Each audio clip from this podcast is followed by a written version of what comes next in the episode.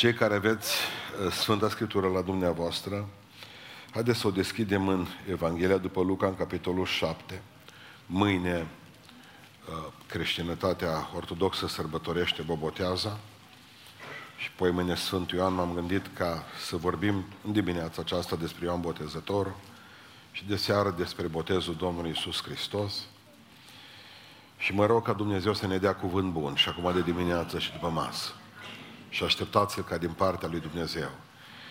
Evanghelia după Luca, în capitolul 7, de unde o să citim câteva versete, de la versetul 24, citim cuvântul Domnului. După ce au plecat trimișii lui Ioan, Iisus a început să spună noroadelor despre Ioan. Ce ați ieșit să vedeți în pustie? O trestie clătinată de vânt? Atunci ce ați ieșit să vedeți? Un om îmbrăcat în haine moi? Iată că cei ce poartă haine moi și cei ce trăiesc în desfătări sunt în casele împăraților. Atunci ce ați ieșit să vedeți? Un proroc? Da, vă spun și mai mult decât un proroc. El este acela care este, despre care este scris. Iată trimit pe solul meu înaintea feței tale, care îți va pregăti calea înaintea ta. Vă spun că dintre cei născuți din femei, nu e niciunul mai mare decât Ioan Botezătorul. Totuși, cel mai mic în împărăția lui Dumnezeu este mai mare decât El. Amin. Să reocupăm locurile.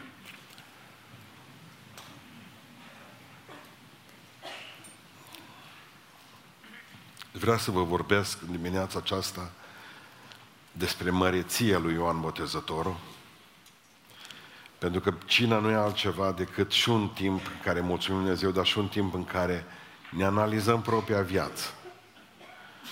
Și trebuie să avem astăzi un trebuie să avem astăzi un reper. Și un reper bun este Ioan Botezătorul.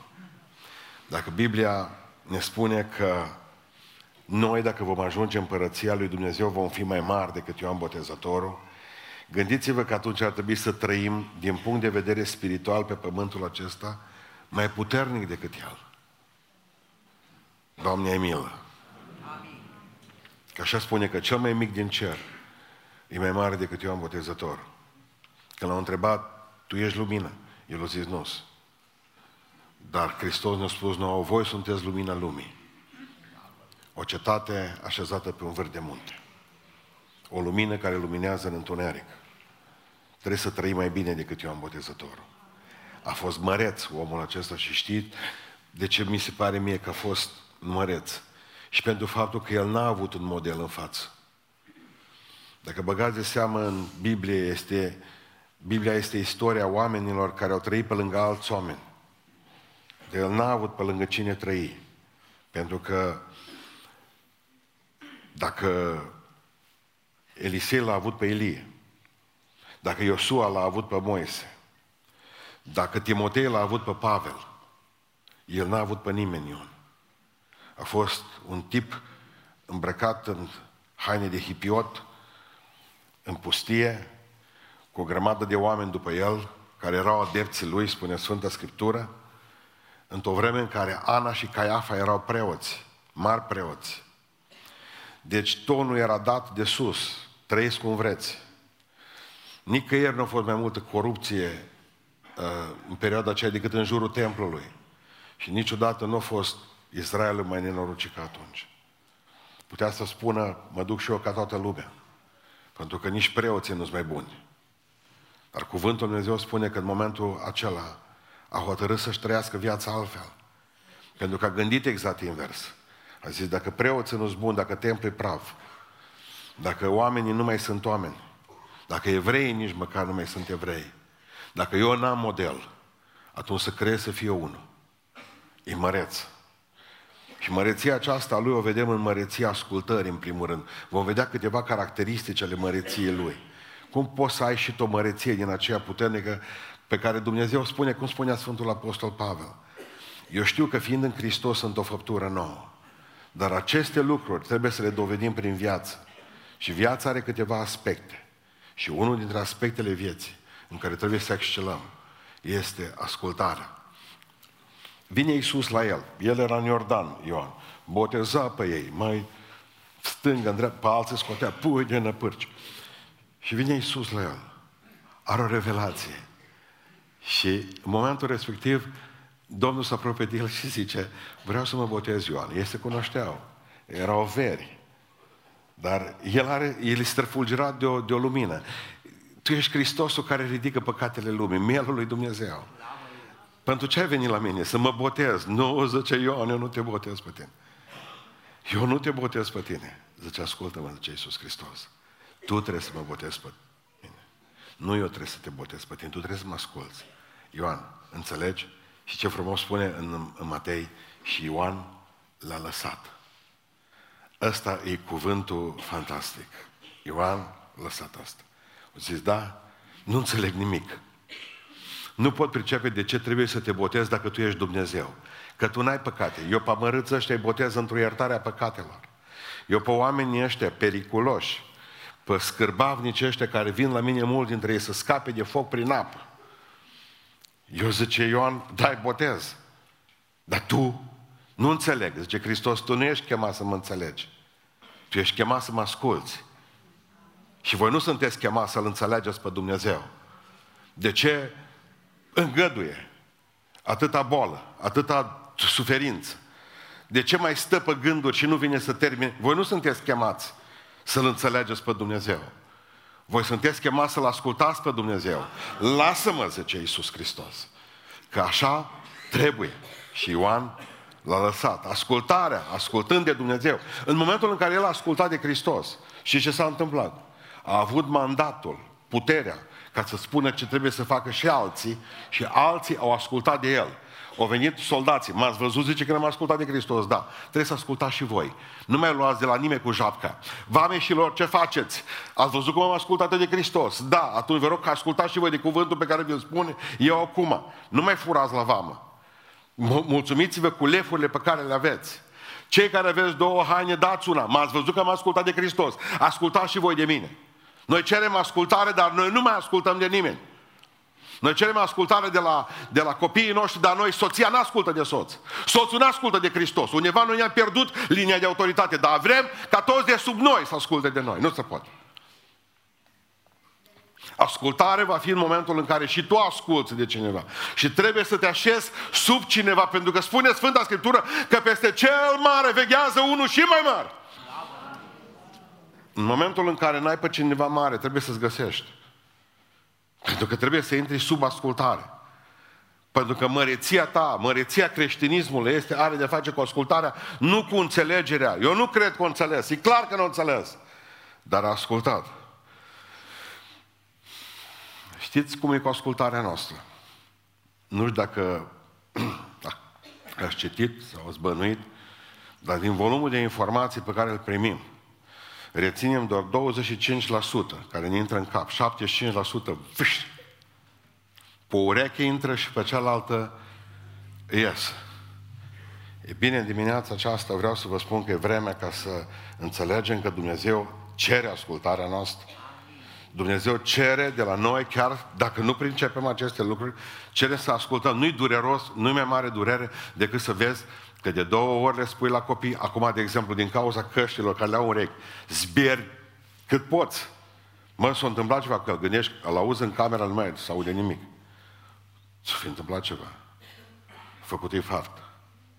Nu are căști. Țipi toată ziua, nu te aude nimeni zloviți pe trecerile de petoni, pe calea ferată, zloviți pe șosele, nu mai aud. Nici nu vor să asculte, asta este clar. Vrea să spună, m-am săturat de, toate, de toată ascultarea și bagă degete în urechi. Oricum, nici noi când ascultăm nu reținem mare lucru. 75% spuneam că pleacă. E dureros că nu te ascultă nimeni. Ați văzut, de exemplu, dumneavoastră nu știți ce e insuletul stewardeselor de pe avion. Cei care zbura cu avionul. Mereu vin și vă spun că în caz că pică avionul în apă, cum să reușiți să ieșiți afară? Să vă lăsați bagajele, să vă dați jos pantofii cu toc, să săriți pe ușile de astea și tot așa vă spune și le spune și vouă nu vă pasă. Voi vă băgați căștile în urechi, voi citiți pe cărți, ea vorbește, face semne, nimeni nu o bagă în seama. Ea tot timpul trebuie să zâmbească. Nu, nici nu vreau să știu ce gândește atunci în clipa aia. Când vede că 300 de oameni, 200 de oameni care oricând pot să se ducă, să dea cu capul, nu știu pe unde și atunci nu...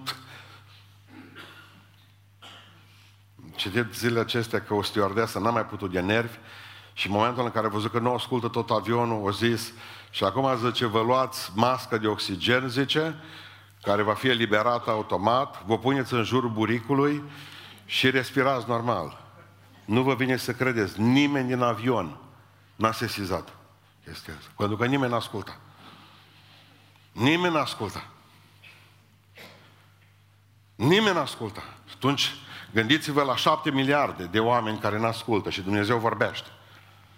Gândiți-vă tragedia lui, lui Dumnezeu, care vorbește din ceruri, pe toate canalele care le știe Dumnezeu, pe, ca, pe toate canalele pe care ar putea să te surprindă cumva, pe cele din conștient și pe cele din subconștient. Și Dumnezeu nu poate comunica cu omul că omul nu ascultă. Dumnezeu nu are probleme cu gura, avem noi probleme cu urechile, să știți. Dumnezeu vorbește și vorbește omului când într-un fel, când într-altul. Dar omul nu ascultă. Și nu ascultăm și intrăm sub blestem și nu ascultăm și intrăm în bucluc și nu, nu ascultăm după aceea și ne dăm cu pumni în cap. Adică observați, am citit zilele acestea, toată ziua, bună ziua de Crăciun, de numai... A fost un timp ascultării. Iisus a ascultat de Dumnezeu și a venit în lumea noastră. Îngerii au ascultat de Iisus Hristos și au venit și au anunțat nașterea. Uh, Iosif ascultă, Maria ascultă, magii ascultă, uh, ciobanii ascultă, păstorii, toată lumea ascultă la venirea lui Iisus Hristos în lumea noastră. Ei, Biblia este o carte a ascultării.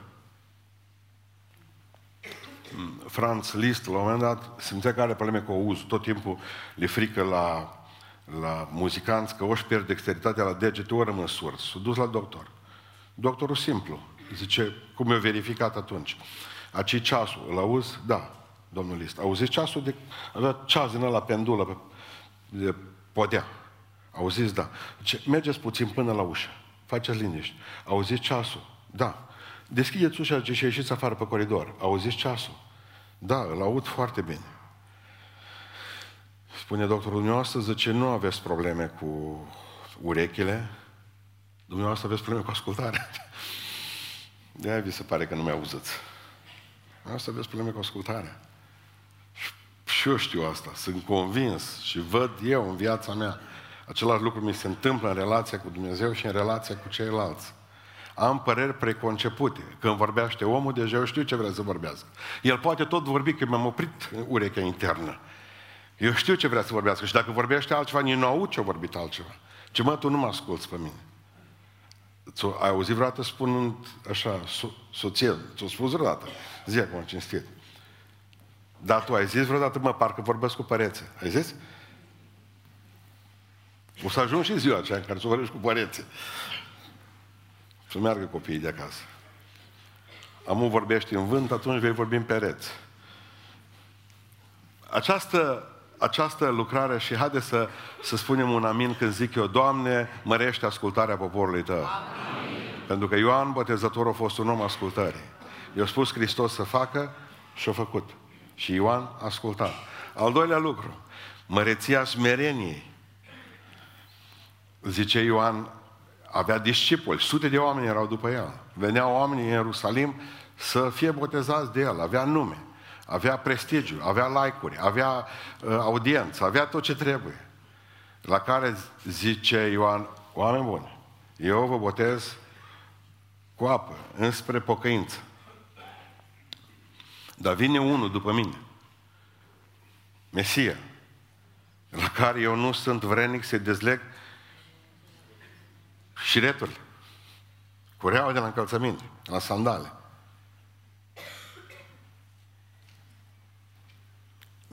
Când, uh, când au venit prozeliții, când au venit Hristos și au trimis toți oamenii la Domnul nostru Iisus Hristos. Și asta e cel mai greu. Să-ți trimiți oamenii care au venit după tine să meargă după altul. L-au întrebat, zice, tu ești Mesia, nu-s Mesia. L-au întrebat, ești uh, Ilie? Nu sunt nici Ilie. Dar ce ești atunci, zice? O voce. La voci nu se fac statui. O voce.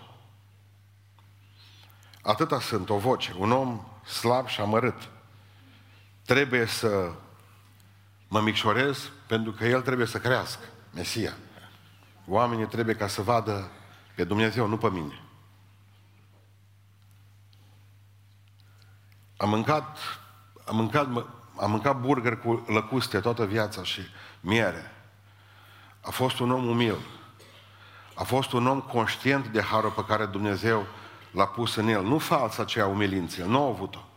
Există falsa aceea umilință pe care Hristos o demontează. Când îl întreabă, când l-au întrebat ce tu ești Fiul lui Dumnezeu, da, zice Iisus Hristos, sunt. Nu zis, da, știe Domnul. Nu. Dacă te întreabă cineva, ești copil de Dumnezeu? Da, sunt.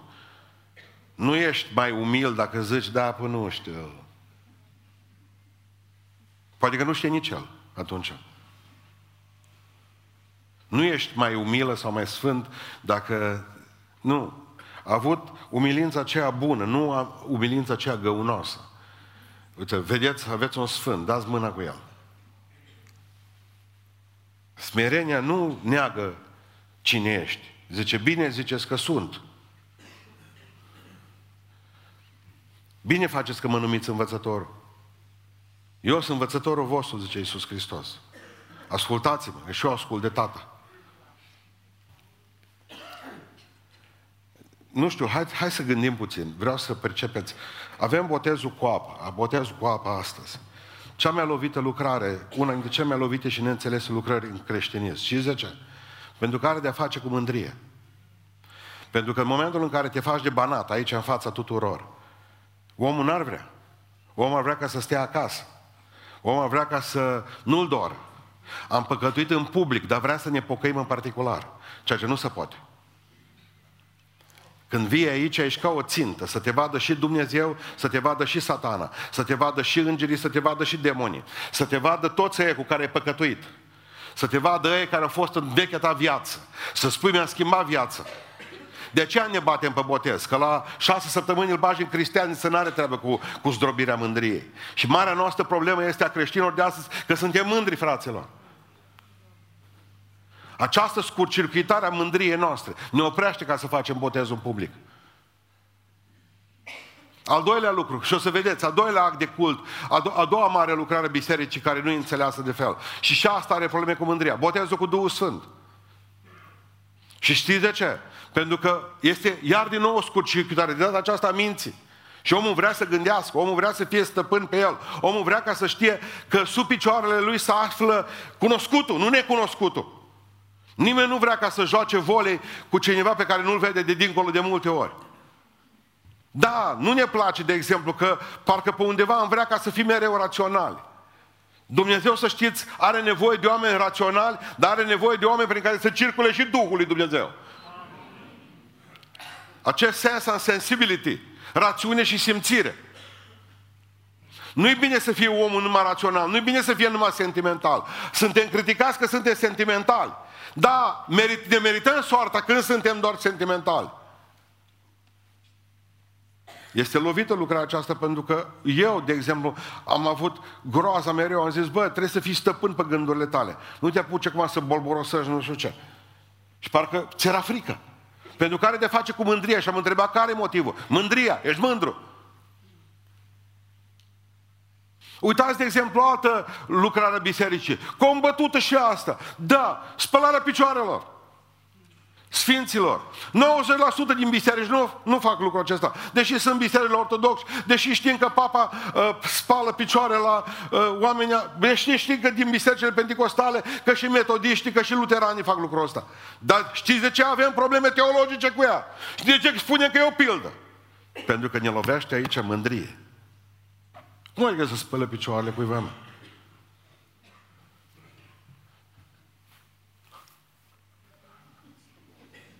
Așa v-a chemat Dumnezeu să fiți. Asta ne-a chemat. Să vă pară bine prima dată că nu spălați picioarele celor cu lepră. Prima dată să le luați rănile de pe picioare și să le ungeți cu alifie. Dacă atât picioarele curate a unui frate sau unei surori nu le poți spăla, Crezi că o să fii bună ca să speli picioarele celor care au lepră și boli? Știi de ce suntem mândri? Mândri ca să ne etalăm realizările, să ne etalăm nevestele, să ne etalăm mașinile în parcare. Suntem mândri. mândri să ne arătăm biserica, să spunem cât e de sfântă sau cât e de mare. Suntem mândri. Ioan a zis, ești Mesia? Putea să zic că mi se pare că câteodată. Câteodată parcă mă simt. O zis, nu-s Mesia. Și ascultați-mă, de zicea că e Mesia, îl credeau oamenii, da sau nu? Păi da, păi s-a arătat ca Mesia. Păi nu, nici babă de strugur, nici stafide. Iisus, mai cu vame și mai cu păcătoși, Ioan nu. Ioan nu, era omul ăla strâns, umil, ciudat, smerit.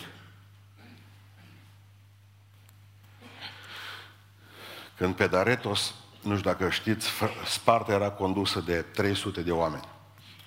Întâmplător 300 ori murit odată acolo, dar ei erau condus spartane de un parlament format, un senat, format din 300 de oameni. Cei mai buni oameni din Sparta erau acolo. Și unul dintre mari oameni ai Sparte, Pedaretos, un om inteligent, un om deosebit, nu a fost ales în cei 300. Deși poate merita. Nu poate, sigur merită. S-au dus la el și l-au întrebat celălalt, vezi că nu te-au ales în... Uh, știi ce a spus el? Deci mulțumesc zeilor că sunt în Sparta 300 de oameni mai buni decât mine. Mulțumesc zeilor că sunt în Sparta 300 de oameni mai buni decât mine. Cum să nu fiu vesel? De ce să fiu supărat?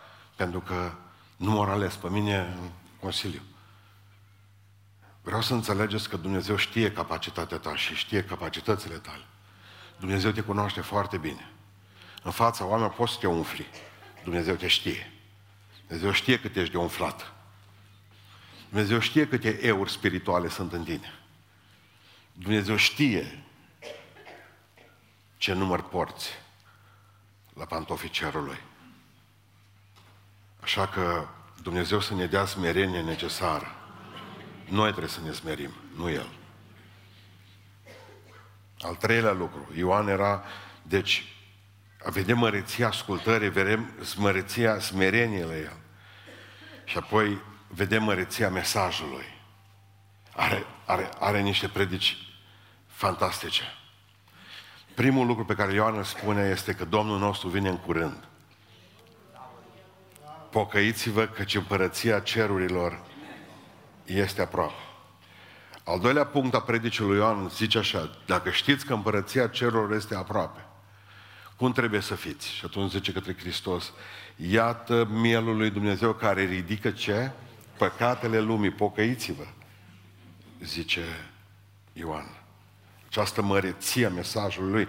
Pentru că degeaba zicem că Iisus Hristos vine în curând, câtă vreme voi încă purtați păcatele aici și nu le-ați pus pe umerii Domnului nostru Iisus Hristos. Nu le-ați acoperit sub sângele Lui. Degeaba vine Hristos mâine, dacă voi nu sunteți pregătiți să vă întâlniți cu Domnul. Degeaba.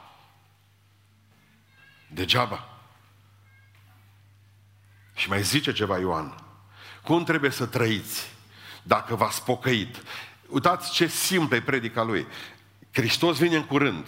Doi, pocăiți-vă și, pur, și lăsați ca Hristos să vă ia păcatele. Trei, după ce v-ați pocăit, faceți roade vrednice de pocăință. Câte haine ai? Ă, două, zice, dă una. Și rămâneau în cămașă, că ăștia, nu cumva să credeți că aveau două hanorace pe ei. Două paltoane. Ăștia aveau haina mai... Ăsta și aveau evrei o cămașă. Deci dă una. Mai duce așa mai săltăreț acasă. Mulțumiți-vă cu lefurile. De ce nu păcați de gât pe toți? Nu mai stoarceți de la nimeni. A faptul că ai insignă, zice Dumnezeu, nu ți-o arăt, ți-o arătat toată ziua, bună ziua. Nu trăi după ea. Nu le fă, fă pe oameni să te respecte, nu să le fie frică de tine. Trăiește frumos, zice Ioan. Și asta trebuie să se vadă. Nu contează că ești pus la vamă, că ești pus în parlament sau că ești într-o frizerie. Reprezintă-L pe Hristos acolo.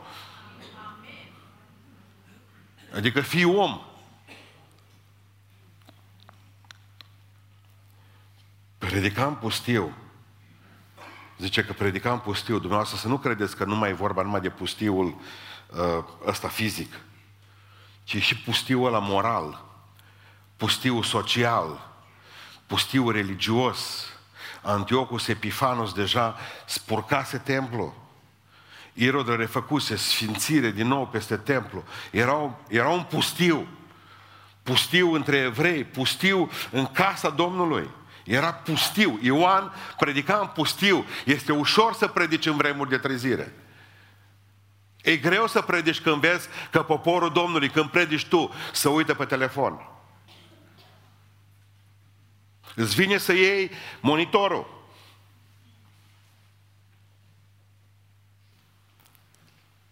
E greu ca să predici în pustiu. E greu să predici în pustiu când nimeni nu e, nu e, nu e atent la ceea ce vrei tu ca să spui.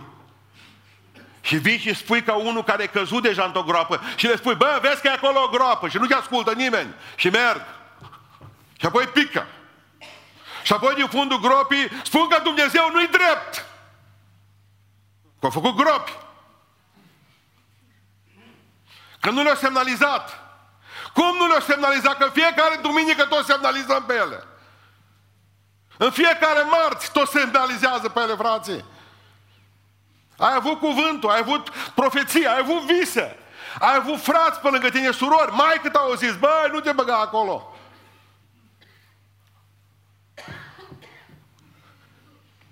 E greu să predici în pustiu.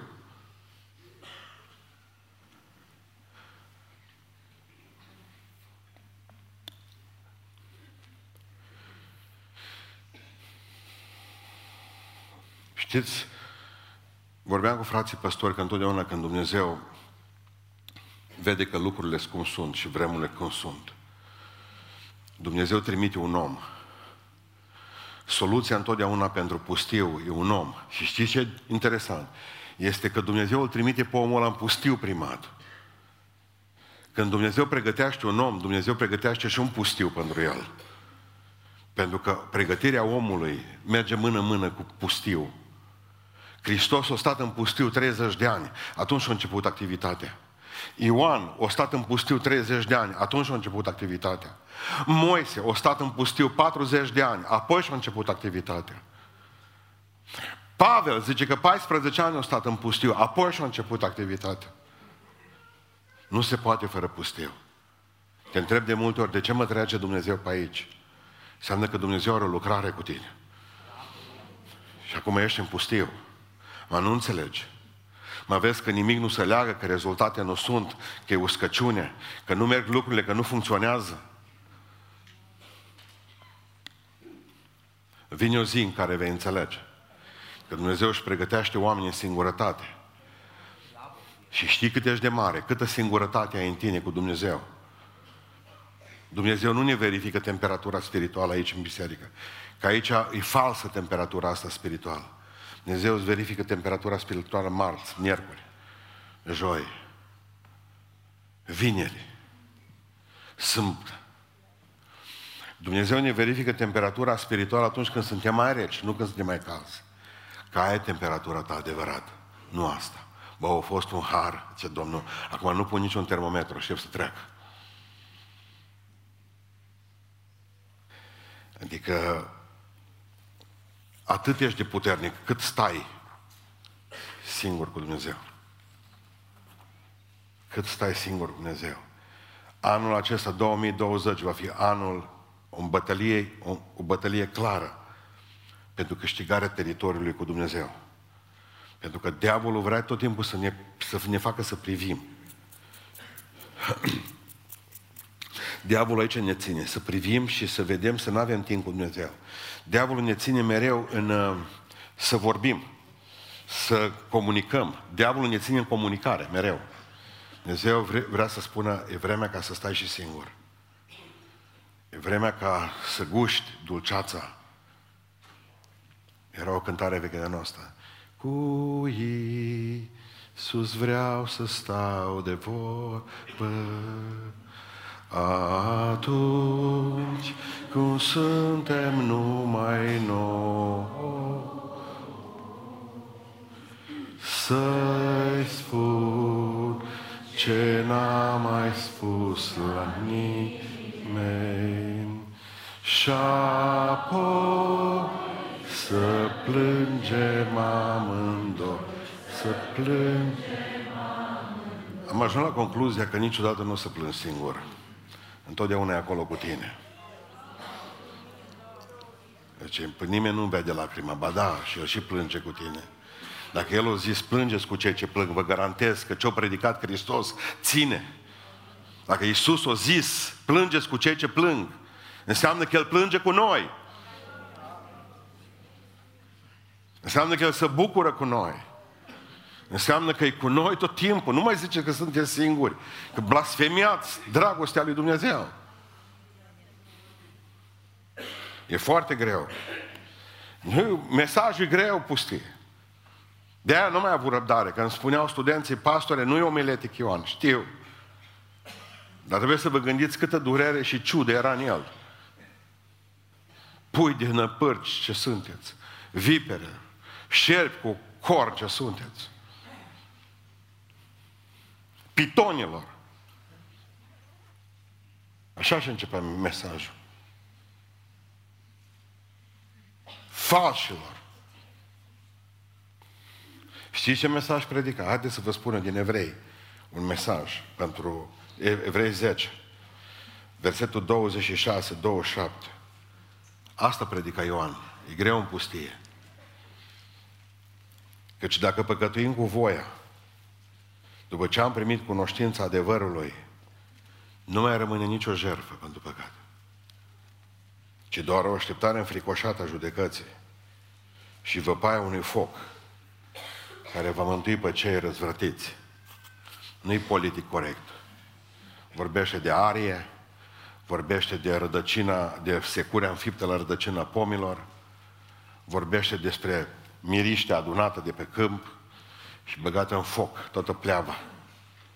Nu e omiletic, Ioan. E dur. Știe că predicile în pustie trebuie să fie predici, că pe oameni nu-i trezești gâdilându-i.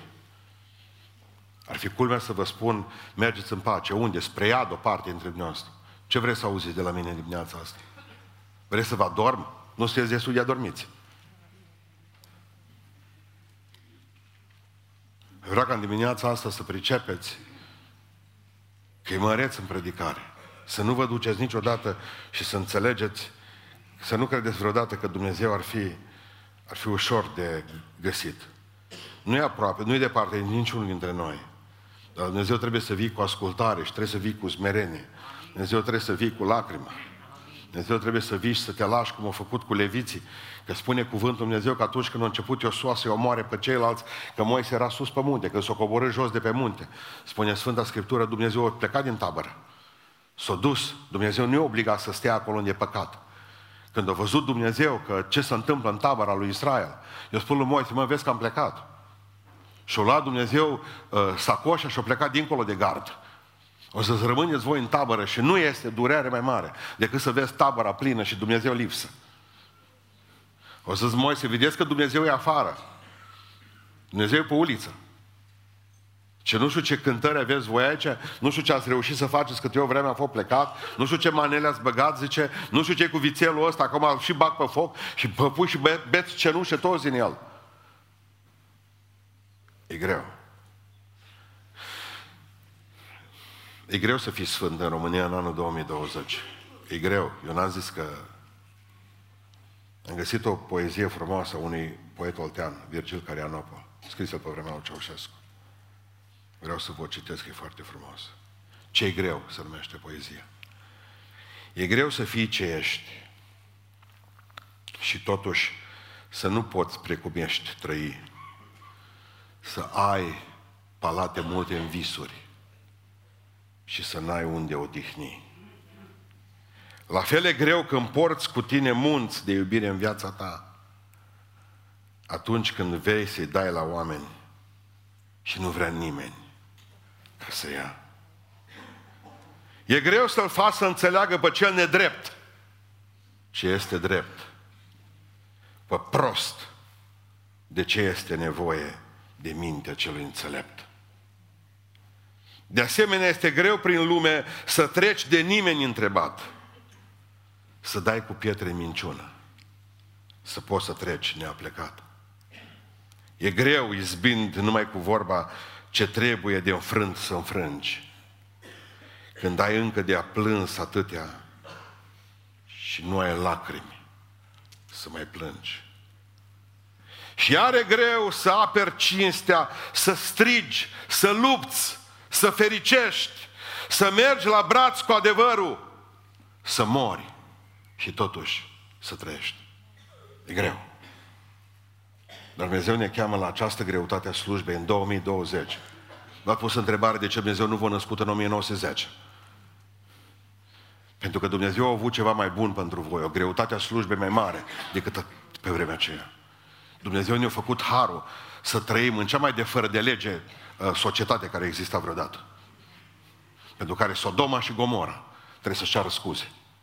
Dumnezeu ne-a făcut harul să trăim în cea mai păcătoasă parte de timp a Universului acesta. Cu atât mai tare trebuie să luminăm.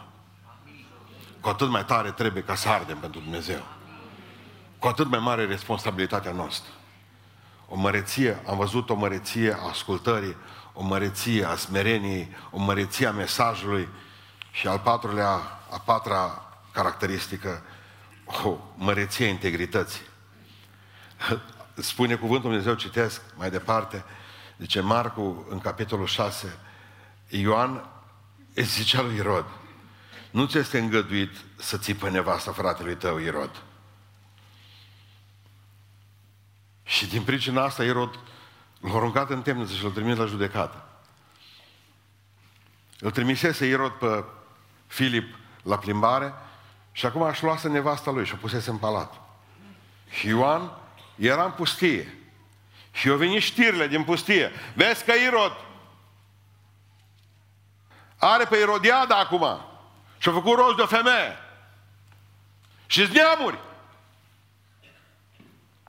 Imediat o încheia predica. Imediat și-o luat Biblia, și-o luat traista și s-a dus, o băț o pus că avea băț. Desculț, îmbrăcat cu o cămașă, strâns cu o frânghie, nimic, direct până în poarta casei lui Irod. Irod!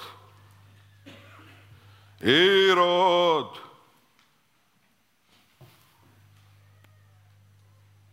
O ieșit la balcon amândoi cu neva. Zice, cine îi... Uh, cine îi afară cu ea?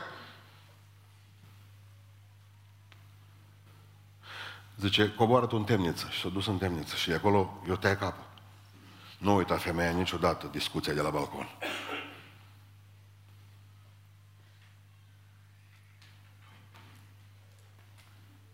Nu uită niciodată. Doar atunci s-a mulțumit când a văzut capul lui pe tavă.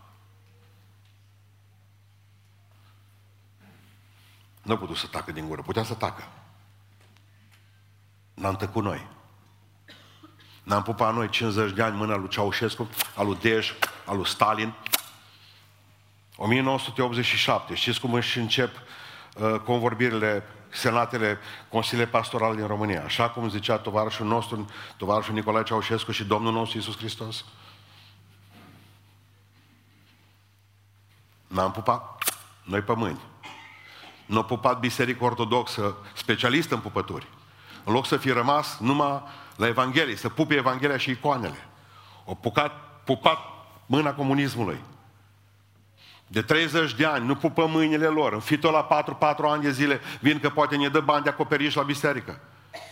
Vin că poate și-o întoarce privirea spre noi. Nu ne-am băgat în politică și tot pupăm toată ziua bună ziua. Puteam să vorbim și noi. Puteam să spunem că nu am avut o problemă. Puteam să spunem că ne doare lucrul acesta. Puteam să spunem mai apăsat cum și-au bătut joc de noi de la referendum. Puteam să spunem că ne doare. Că nu uităm asta niciodată, când ne-o ținut acasă. Eu ținut acasă. Știind că cei mai mulți oameni din te protestanți îți naivi. Să nu folosesc alt cuvânt, dar sincer, pentru Dumnezeu. Dar sunt ușor de manipulat. Duși de nas. Știți de ce? Pentru că n-au Duhul lui Dumnezeu unii, că dacă, ar avea, dacă era Duhul Dumnezeu, știau că e pericol, că deja Duhul Dumnezeu suna clopoței. Mira, aveți, aveți grijă, aveți grijă, aveți grijă. Am dormit liniștiți. Pe noi ne interesa mai tare de Liviu Dragnea. Ne interesa mai tare de ce zice vecinul meu dacă mă duc. Acolo nu vreau să mă stric, că e liberal, de los. E pesedist. Nu ne-am stricat cu ei. Ne-am stricat cu Dumnezeu. Asta am făcut. Cu ei suntem bine.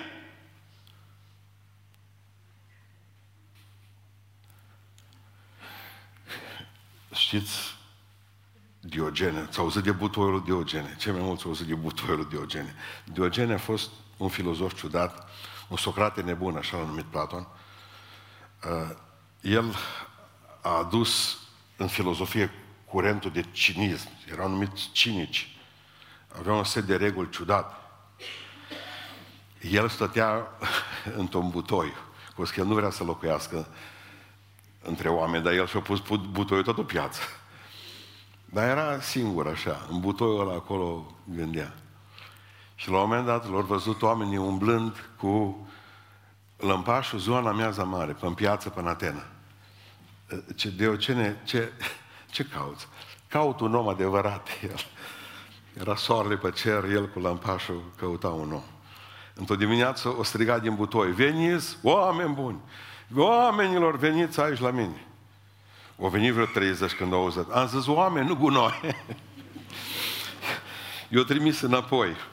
O venit Filip la el. Filip era tatăl lui Alexandru Macedon și o venit la el. Și împăratul, ieși din butoi. O ieșit afară din butoi.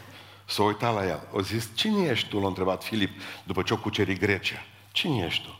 O zis, un cercetător al fantasticei tale lăcomii. Asta i-a spus la împărat. Avem ce învăța și de la ei. Nu s-o clintit niciodată când a venit Alexandru Macedon, fiul lui Filip, la el în față. El stătea întins, acum ieșise din butoi afară, că era așa mai tomnatic. Zice Alexandru Macedon, ce aș putea face pentru tine? Să te dai în soarele meu, zice. Îi luasă soarele. Atât ai putea face pentru mine. Pentru că trebuie să învățați. Dumnezeu are nevoie de oameni care să nu se teamă de nimic decât de propriul păcat. Oameni care să nu fie frică nici de diavol, nici de politică, nici de lume, de nimic. Iisus Hristos e Domnul. Și și apără întotdeauna. Și vrea să închei cu ultima măreție. Ultima măreție. Măreția Sfințeniei. Țineți minte că Irod spune tot în Marcu, în capitolul 6, versetul 22, căci Irod s-a temut de Ioan, știind că era un om, ascultați cum îl caracterizează Irod. Știți cum îi spune și Ioan și, Christ, și Hristos lui Irod? Vulpi ce ești, nenorocitule, șarpe. Știți cum îi spune Irod lui Ioan? E un om neprihănit și sfânt. Observați diferența. Pentru că Irod a știut că nu a tăiat capul. Că taie capul unui sfânt. Un om neprihănit și sfânt. Nu l-a caracterizat. Nu l-a caracterizat pe el vreun om de-a lui, de-a lui Ioan. Ce l-a caracterizat dușmanii. Când dușmanii vor zice despre tine că ești neprihănită și sfântă, neprihănit și sfânt. Ascultă-mă, abia atunci ești. Câtă vreme ne-o lăuda noi unul pe altul, nu e nimic de acolo. Dar că vor ști oamenii din Beiuș că ești neprihănit și sfânt, și să nu uitați că îi omoară și sfinții. Păi Ioan știu că e sfânt și l-au omorât. Da? La noi în România trebuie ca să mori, ca să fii sfânt. Spune cuvântul Dumnezeu. Știți, toată lumea știe Ioan 3 cu 16. Fiindcă atât de mult a iubit Dumnezeu lumea că a dat pe singurul său fiu ca oricine crede în el să nu piară, ci să aibă viață veșnică. Da, Luca 3 cu 16, știți ce scrie acolo? Că Ioan 3 cu 16 nu are valoare fără Luca 3 cu 16. Haideți să vă citesc eu ce scrie în Luca 3 cu 16. Eu vă botez cu apă dar vine acela care vă va boteza cu Duhul Sfânt și cu foc. Ioan 3 cu 16 nu are valoare fără Luca 3 cu 16. Pentru că trebuie să vină cineva ca să ne boteze cu Duhul Sfânt și cu foc. Acela care își mătură aria, acela care aruncă pleava și o bagă pe foc, acela care înfinge, se, înfinge securea la rădăcina pomilor. Acela. Deci, ascultați-mă, Știți ce m-a frământat zilele acestea? Un verset din Evrei. Știți ce spune în Evrei? În capitolul 10. Spune cuvântul Lui Dumnezeu așa. Nu face El oare, în Evrei 1, vă rog să-mi iertați, nu face El oare flăcări de foc din slujitorii Lui? Nu știu, că astăzi am impresia că și preoții și pastorii sunt niște oameni de zăpadă. Și predicatorii. În loc să fie flăcări de foc pentru Dumnezeu. Și cântăreții. Atâta să frământă să le iasă nota bine. Atâta profesionalism încât uită că de fapt muzica e fă- făcută ca omul să pice jos când cântă. Că predicile sunt făcute nu să fie plăcute, ci să atungă inimile și mințile și sufletele oamenilor și să lovească în tine ca un ciocan pentru ca să iei o hotărâre să pleci de aici schimbată și schimbat. Nu face el oare flăcări de foc din slujitorii lui? O, trist este când ai în biserică predicatori oameni de zăpadă. În loc să fie flăcări de foc. Ioan era lumina care era aprinsă și luminează, spune cuvântul lui Dumnezeu. 400 de ani a fost tăcere în Israel. Și a venit un sfânt care a predicat din foc. Pentru că era foc și spune Biblia că s-a aprins focul din pântecele mamei lui. Pântecele mamei lui ardea. Și a botezat cu Duhul Sfânt și pruncul i-a săltat în pântece. Umplut cu Duhul Dumnezeu din pântecele mamei lui. Când a ajuns afară în lumea aceasta, deja era din foc venit. Și a plecat în foc și a trăit în foc. Pentru că la asta ne cere Dumnezeu. Vii să caști în biserică. Nu vii să te îndemne cineva să cânți, nu vii să te îndemne cineva să te rogi, să te îndemne cineva să faci bine, să te îndemne cineva că tu trebuie să fii flacără. Trebuie să arzi. Păi că sfințenia fără ardere nu valorează de fel. Nimic. Absolut nimic. De ce mergeau oamenii la el? Să-l vadă. Pentru că întotdeauna oamenii se duc în foc. Dacă aud că e foc undeva, când o ars fabrica de ciocolată, jumătate din bine și a fost acolo. Oamenii se duc, pentru că oamenii vor să vadă că arde ceva. De ce să golesc cu bisericile? Pentru că nu-i foc. Că dacă ar fi foc, ar veni oamenii să vadă focul. Focul rugăciunii, focul predicării, focul cântării, focul lucrării Duhului Dumnezeu. Oamenii fug din bisericile alea. De oameni de săpadă sătui toți. De ce? Pentru că e foc. Mergem. Pentru că undeva înseamnă că e foc. Și oamenii mergeau în pustie pe căldura aceea, pentru că voiau să bagă foc. Așa s-a născut și așa a trăit. Când l-a văzut pe la cu cuțitul, Caravaggio l arată cu cuțitul în mână. Când l-a văzut au avut dubii. Au avut și el dubii, că întreba ce sigur e el Mesia. Dar și ce l-a enervat la Isus? Mă, l-a văzut, Dumnezeu a spus, El e Fiul Dumnezeu care ridică păcatele lumii. Dar Ioan a auzit ce el nu înțelegea, el era om direct. Cum adică mă să dusă la Zacheu acasă? Mă? Cum îl luași pe Matei? Matei! Deci îl prindeam eu, zice Ioan, cel botezam pe Matei. Nu înțelegea pe Iisus Hristos. Ce Maria Magdalena îi trebuie? Ce, zice, mâncător și băutor de vin. Ce trebuie? Mi-am auzit că băut un pahar de vin. Bereau, evrei bereau vin. Vin amestecat cu apă, ce drept. Da, bereau câte un paharel. Și el nici măcar o stafidă. Nu, nu, nu mai înțeles. O zis, el îi. Și atunci a primit un răspuns pe măsură. Orbi văd șchiopi umblă. Săracilor li se vestește Evanghelia. Oamenii sunt mântuiți. Și o zâmbit. O zis să vină nenorocitul ăla să-mi taie capul. O știu că a pregătit un drum. O știu că Dumnezeu are ceva cu el.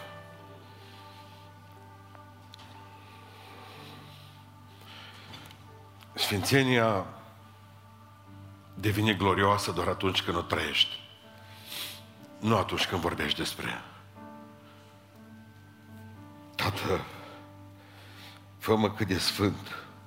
Poate fi un păcătos iertat. Așa m-am rugat. Zile acestea, Doamne, fă-mă sfânt, atât cât poate fi un păcătos iertat. Pe lângă Ioan Botezătorul, birușine.